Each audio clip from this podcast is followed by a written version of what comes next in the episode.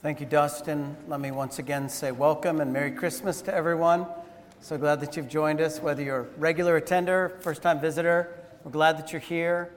As you leave today, on the table to your right, uh, we have some free Bibles. Um, I don't know if you have a Bible, but we'd love for you to receive that as our gift to you this Christmas for being our guest. I want to invite you to turn in your Bibles to Luke chapter 2. We're going to be looking at Luke chapter 2, verses 1 through 21. And I'll read this for us in just a moment as you turn there. And then I'll pray, and then we'll look together at a message I've titled Good News of Great Joy. So as I read the passage, maybe you can try to spot that phrase. Luke chapter 2, verses 1 through 21. This is the Christmas story. This is the Christmas story. If you've ever seen the Charlie Brown Christmas movie, this is the Christmas story. Luke chapter 2, starting in verse 1. Hear the word of the Lord. In those days, a decree went out from Caesar Augustus that all the world should be registered. This was the first registration when Quirinius was governor of Syria, and all went to be registered, each to his own town. And Joseph also went up from Galilee, from the town of Nazareth to Judea, to the city of David, which is called Bethlehem because he was of the house and lineage of David, to be registered with Mary, his betrothed, who was with child. And while they were there, the time came for her to give birth. And she gave birth to her firstborn son, and wrapped him in swaddling clothes, and laid him in a manger, because there was no place for them at the inn. And in the same region there were shepherds out in the field, keeping watch over their flocks by night. And an angel of the Lord appeared to them and the glory of the Lord shone around them, and they were filled with great fear. And the angel said to them, Fear not, for behold, I bring you good news of great joy that will be for all the people. For unto you is born in this day in the city of David a Savior, who is Christ the Lord. And this will be a sign for you. You will find a baby wrapped in swaddling clothes and lying in a manger. And suddenly there was with the angel a multitude of heavenly hosts praising God and saying, Glory to God in the highest, and on earth peace among those with whom he is pleased. When the angels went away from them into heaven, the shepherds said to one another, Let us go over to Bethlehem and see this thing that has happened, which the Lord has made known to us. And they went with haste and found Mary and Joseph and the baby lying in the manger. And when they saw it, they made known the saying that had been told them concerning this child. And all who heard it wondered at what the shepherds had told them. But Mary treasured up all these things, pondering them in her heart. And the shepherds returned, glorifying and praising God for all they had seen and heard, as it had been told them. At the end of eight days, when he was circumcised, he was called Jesus, the name given by the angel before he was conceived in the womb. Let's pray together. Heavenly Father, we thank you that in this world of lies there is truth, and what we have just read is true. And Lord, I pray that the truth of the birth of Jesus, the Savior, would fill us with hope this morning. Lord, if we are far from you, I pray that we would run to you and trust in you. I pray, Lord, that in our struggles and in our fears and our anxieties, that we would be reminded that Jesus is not only a Savior, He is the Lord. So, God, I pray that more of our lives would be lived under His light, under His rule, and under His command. I pray, Lord, that as we look to your word, that you'd give me clarity. Teach us according to your Spirit, your unchanging, inerrant words. In Jesus' name we pray. Amen. Well, this week, I don't know if you read in the news, but something new was found in something old. Rembrandt's famous painting Night Watch, which was painted in 1642, was looked at under a, an x ray machine or some kind of technology that discovered something they had never known about this painting that underneath the painting is a lead layer upon which the painting is painted. I think about that. For hundreds of years, people have been looking at that painting without really understanding what's behind it. something new found in something old.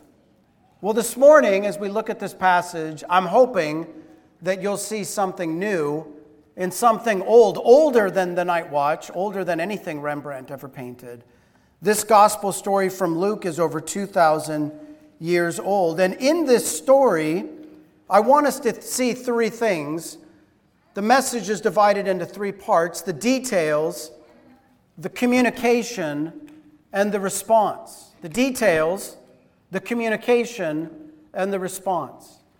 And what I want to communicate in this sermon is that the details matter, and the message is for you, and a response is required. The details matter, the message is for you, and a response is required. So, first, the details. Well, as I read this passage, you probably recognized a lot of these details about Jesus' birth. These are things that we're very familiar with. The decree of Caesar that led Mary and Joseph to Bethlehem, the city of David to be registered. The details matter. What other details? The swaddling clothes, the manger, it all matters. Now, one of the reasons it matters is because there's ancient prophecy being fulfilled so that a keen reader of the Old Testament will know that all the things that God has promised were coming true, which is a reminder that all the things that God promises come true. Ancient prophecy is being fulfilled. So, all of these things make us understand that God is in charge of the details. God is sovereign over the details. When we read these details, we should think God is in charge.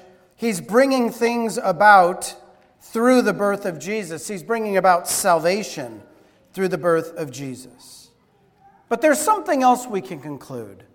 We can also conclude that God cares about the details of our lives.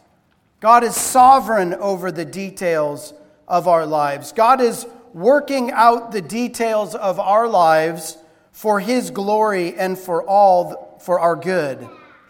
The details of the birth of Jesus remind us that God is in control and He's working things according to His will and according to His purposes. So that's good news. What does that mean for you? That means that your life is not random. Your life is not chaos. Your life, the world, is not spinning out of control. No matter if we feel overwhelmed, God is not overwhelmed. He is in control and He is working things for His glory and for our good.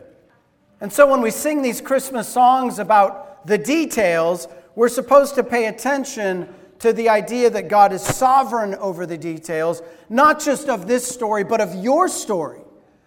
No matter how overwhelmed you feel, God is not overwhelmed. No matter how you might feel things are out of control, I promise you, God is very much in control. Today, just as He was on this night that we read about, the details matter to God. He is in charge of the details. Well, second, the main point of the story is a communication of good news, which is why the sermon is titled Good News of Great Joy. So we're going to look at the message, and I want you to understand that the message is for you. The message is for you. From the details of Jesus' birth, we move to see, we see these in verses 8 through 21. If you look in verse 8, we meet some of the most famous characters in the Christmas story the shepherds.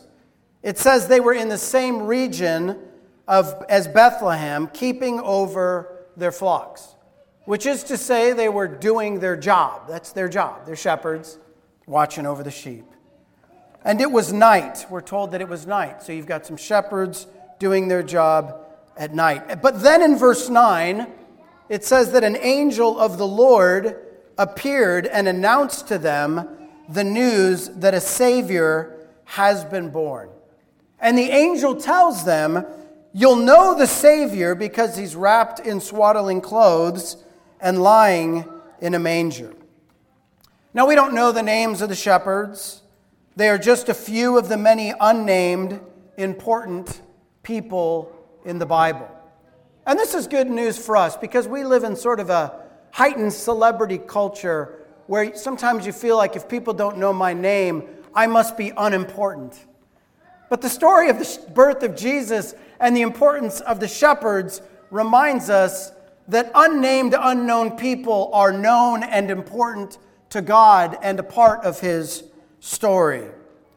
We know that God chose them to be front row witnesses to the greatest night in human history up to that point. The single most important event in all of human history, God chose them to have a front row seat. Why? Because God wanted them to know that Jesus was born. God wanted them to know that Jesus is a Savior. God wanted them to know how they could find Him. And there's so much in that simple narrative that matters to us in these final days of 2023. God wants you to know that Jesus has come. God wants you to know that Jesus is a Savior. He's not just merely a teacher, He's not just merely a leader, He is the Savior of the world. And God wants you to know how you can find Him. This is so important that the angels tell the shepherds how to find Jesus. Christianity is not about you groping around in the darkness. It's about the light of the gospel cutting through the darkness. Christianity isn't about finding the answers within, it's not about solving the riddle of the mystery of life. Or even worse, it's not about making up meaning on your own. The message in Luke 2 is that we, like the shepherds, exist in the darkness, the darkness of sin. And the good news is that the light of the gospel, the light of the Savior, cuts through the darkness and shines the light. And it is God saying, Here is Jesus, here is the Savior, here is the one that can forgive you, here is the one that can make you right with God. So the shepherds were told in verse 16, Go to Jesus. And if you look at verse 16, it says, And they went with haste. So they don't delay, they don't sit around the campfire sort of thinking about what just happened. There is immediate obedience. And this tells us something about salvation. Salvation involves response, salvation involves obedience. They go right away and they worship Jesus as Savior. So, what happens? Let's be clear. They're saved. The shepherds are converted. One moment they're in the darkness, and the next moment they're in the light. Salvation is not a 12 step process you have to work. It's not a journey, long journey, the end of which many right turns is the final destination. It's an immediate event in the life of a person who looks to Jesus as Savior, they are immediately transferred from the kingdom of darkness to the kingdom of light, the kingdom of Jesus. And so this is good news for us because sometimes we think there's got to be this long process for me to get from where I am to where God wants me to be. And the good news of the gospel is that there is salvation and repentance and forgiveness and redemption for anyone who looks to Jesus. They're saved right there in the barn, right there in the manger. They worship Jesus. And if you look at verse 20, it says, When they return, they're glorifying and praising God for all that they had heard and seen as it had been told them. Now, this is important. I was driving the other day, and where we live, it was raining, and there was this beautiful rainbow and I was reminded of that old myth that at the end of a rainbow you find a pot of gold. Only there's never a pot of gold. And that's how most myths are. That's how most religions are. There's never what's promised. But the story of the shepherds is that if you look to Jesus, you find a real person, a real Savior who died on a real cross, rose from a real grave, and is reigning in a real heaven on a real throne, who's coming again one day to retrieve for himself a real bride, the church of Jesus Christ. The story of the shepherds reminds us that this isn't a myth, this is real, this is true. If you look to Jesus, if you'll go to him, you'll find him, he'll save you, he will bring you from darkness into the light. God brings the light to people in the darkness. Now, this is important because one of the things this passage teaches us is that we don't find God, God finds us. We don't find God, God finds us. The angels tell us this in verse 15. Look at verse 15. Let us go over to Bethlehem and see this thing that has happened, which the Lord has made known to us. The gospel is not that we connect the dots, because we could never do that. We would never do that. Romans 3 says, No one seeks God. Brothers and sisters, God finds us. The story of Christmas is that God seeks sinners to save. He's the shepherd that goes after the sheep. So when we read this, we should awe and be in wonder and praise God like the shepherds that God reveals himself. God comes to us. God has made it known. I don't know if you've seen these escape rooms. I don't particularly enjoy them, but some people do. The idea of escape room is that you go, you're put in a room, you solve these riddles, you have a certain amount of time, and you may or may not win. And they give you clues, but you may or may not win. And look, you might have come here this morning thinking that eternal life, thinking that salvation is like an escape room. You know, you're born, you have a certain amount of time, you live in a certain place, and maybe you figure it out, maybe you don't, maybe you win, maybe you lose. But the good news of Jesus is that God comes to us. God reveals himself to us. God pursues us. God saves us. Jesus wins for us. And don't overlook the extent of the good news. The angel says the good news is for all people. The good news is for everyone. Jesus is the Savior of the world. Does that mean everyone is saved? No. It means that anyone in the world who admits that they're a sinner, who acknowledges that Jesus is God's only Savior, that there is no other way to heaven, Jesus says. He tells us that. Anyone who looks to Jesus will be saved. This is important. The details matter, but the manger doesn't save you. The angels don't save you. Mary doesn't save you. Joseph doesn't save you. Going on a journey doesn't save you. A pilgrimage won't save you. Only the baby in the manger who dies on a cross, who rises from the dead, who right now, Jesus, right now, is reigning on a throne, just waiting for the final person to join the bride, for him to come and retrieve for himself what he paid for. The story we read reminds us that Jesus will save anyone. Anyone. The details matter. The news is for us. For us. No matter how far you may be, no matter how dark the darkness may be, if you look to the Savior, you will enter into the light of His kingdom. This is not just an old story that has nothing to do with you. This is the story of every believer who looks to Jesus savingly. The details matter. A respo- uh, the details matter. The news is for you. And third, a response is required. A response is required.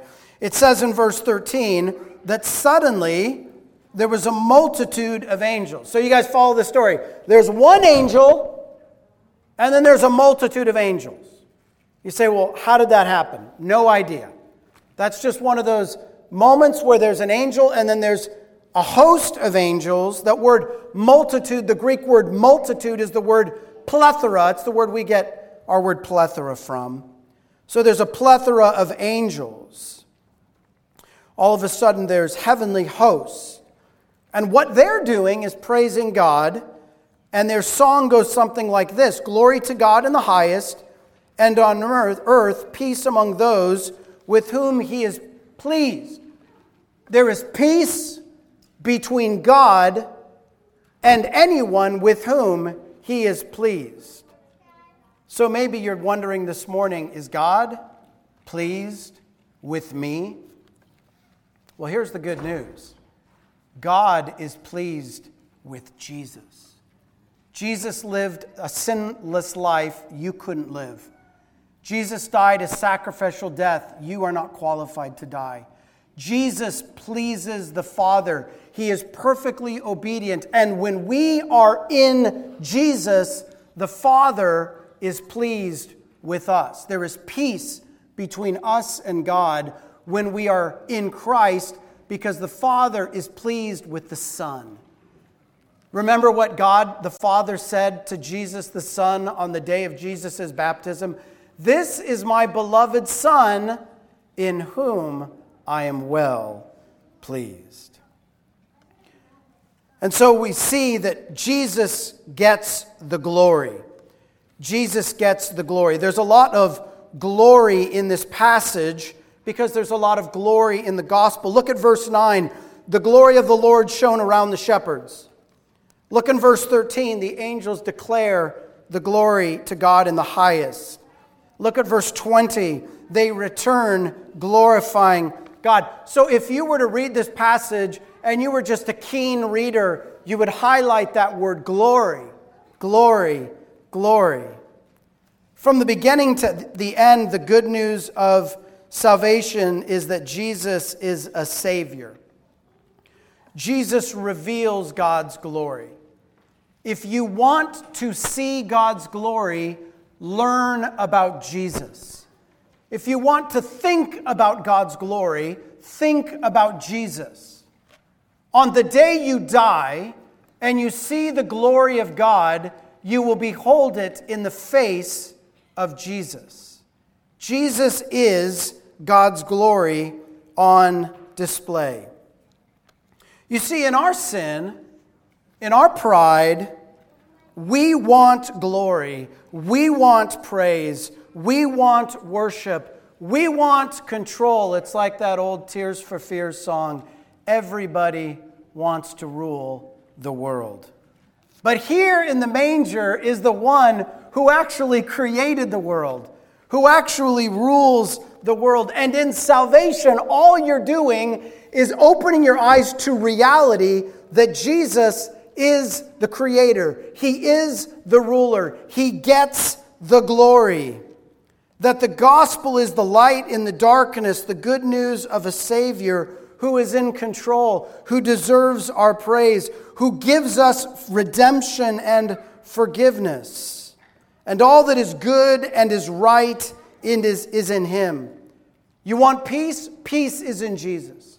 You want forgiveness? Forgiveness is in Jesus. You want redemption? It's in Jesus. You want eternal life?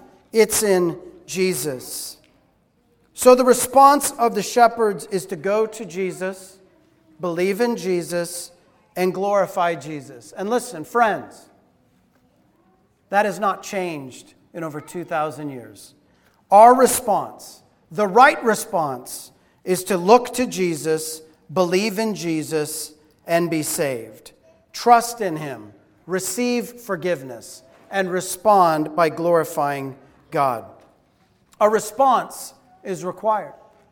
You know, it's the holiday season, and if you're anything like me, you go to a few parties. Our neighbor had a hot cocoa party the other day, which was really nice. I'd never been to a hot cocoa party, but it was great. And when you get invited to something, you'll notice that it says RSVP. And you might, like me, most of my life, not know what RSVP means, but pardon the French, respondez-vous s'il vous plaît, respondez s'il vous plaît. It means respond if you please. But the gospel invitation is not like an invitation to your neighbor's party where it's nice to respond.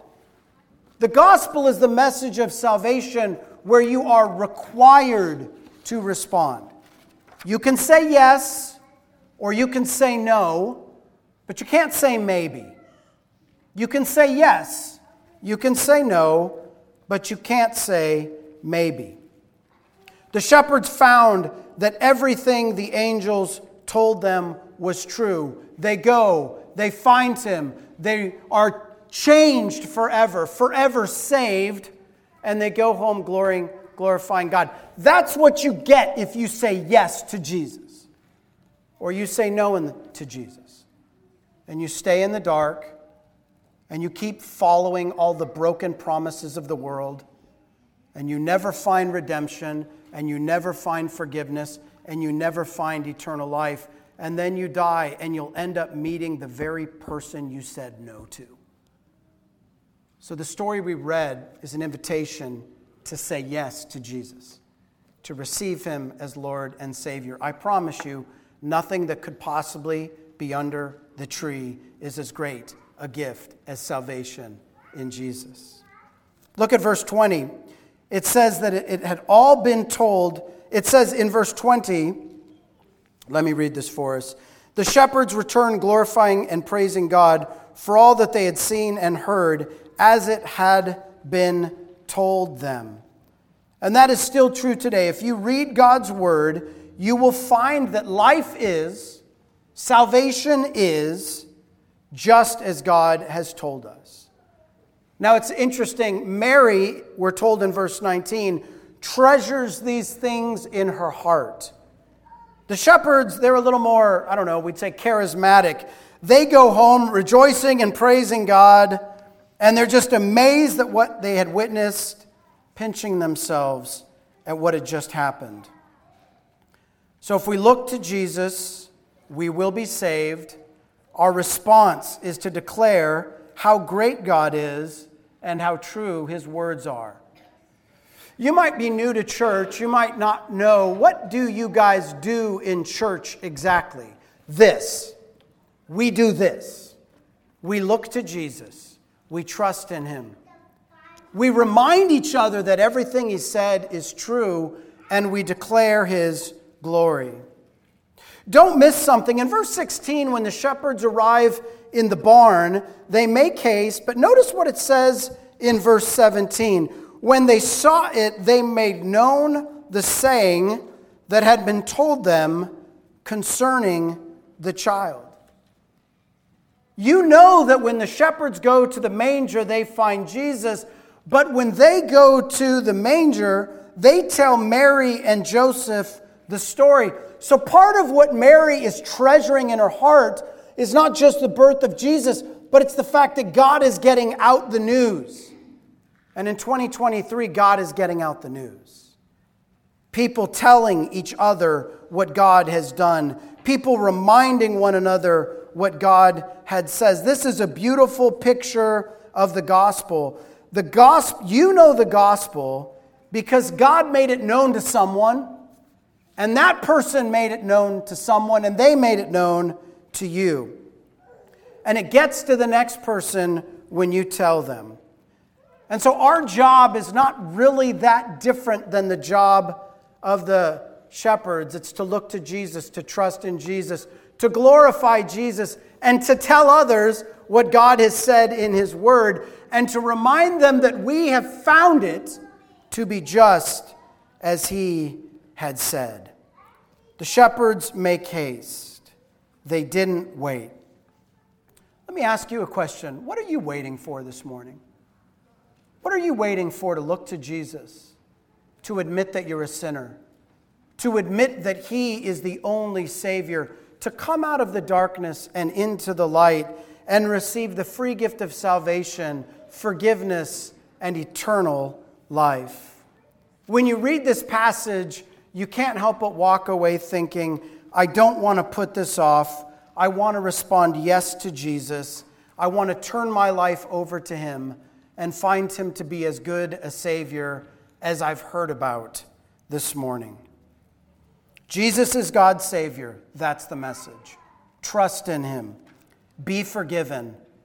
Move from the darkness into the light. Spend the rest of your life giving God glory. And on the day you die, open your eyes to behold God's glory in His face forever. Let's pray together. Heavenly Father, we thank you for Jesus. God, we thank you that Christianity is not a manger in which we find a mirror to look at ourselves.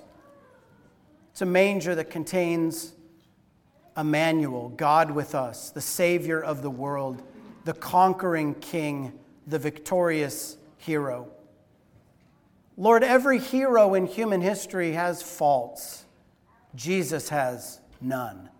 He is sinless. And God, we're reminded this morning that you're pleased with him. And if we're in him, because of him, you're pleased with us. So, God, I pray that where the devil accuses us, that you'd remind us that the blood of Christ has the final say. But I pray, Lord, that we would not live in the dark, that we would walk in the light, that we would live our lives to glorify Jesus and tell others that it's all true. He really does save. There really is forgiveness. We really can receive eternal life.